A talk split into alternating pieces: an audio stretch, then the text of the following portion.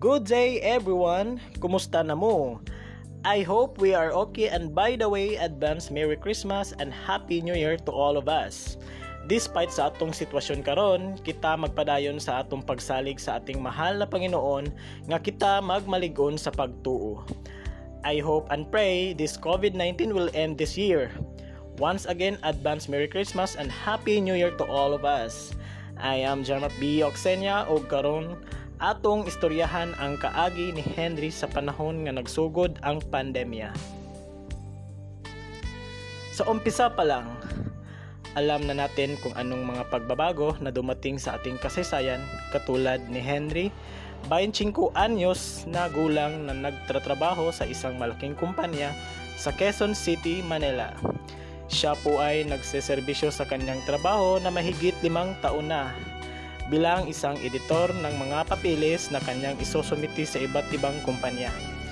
Sa kasalukuyan, dumating, dumak, dumating ang malaking problema o kalaban na hindi natin nakikita kaya nagsira ang ilang kumpanya dahil sa patuloy na pagbaba sa kanilang ekonomiya at sa kasamaang palad, nagkataas ang bilang ng kaso sa COVID-19 sapagkat ilang buwan siyang nanatili sa kanyang inuupahang bahay malapit lang sa kanyang tinatrabahuan.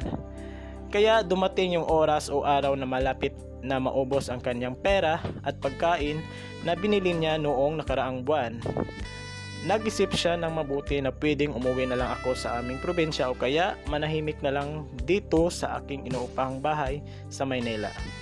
Isang linggo ang nakalipas siya ay tumawag sa kanyang ina at ama na nandito sa Mindanao. Kaya ang tanging hiling niya sa kanyang mahal na pamilya na makauwi na at walang halong sakit na dinadala. Isang buwang nakalipas, nagdesisyon siya na umuwi sa probinsya dahil takot na takot na siya na manatili sa kanyang inuupahang bahay sapagkat mismo kasama niya doon naging positibo sa virus. Kaya lumipad siya patungong probensya. Ilang linggo ang nakaraan. Salamat sa Diyos nakarating din siya sa mahal sa kanyang kinaroroonan at siya'y labis na nagpapasalamat sa ating mahal na Panginoon dahil naging negatibo siya sa swab test at sa bandang huli siya ay dinala sa quarantine facility upang tapusin ang kanyang 14 days quarantine. At dito nagtapos ang mga pangyayari ni Henry at saka nagpapasalamat siya sa mga nagsusuporta sa kanya labi na sa ating mahal na Panginoon. Henry the Survivor during pandemic. That's all. Thank you.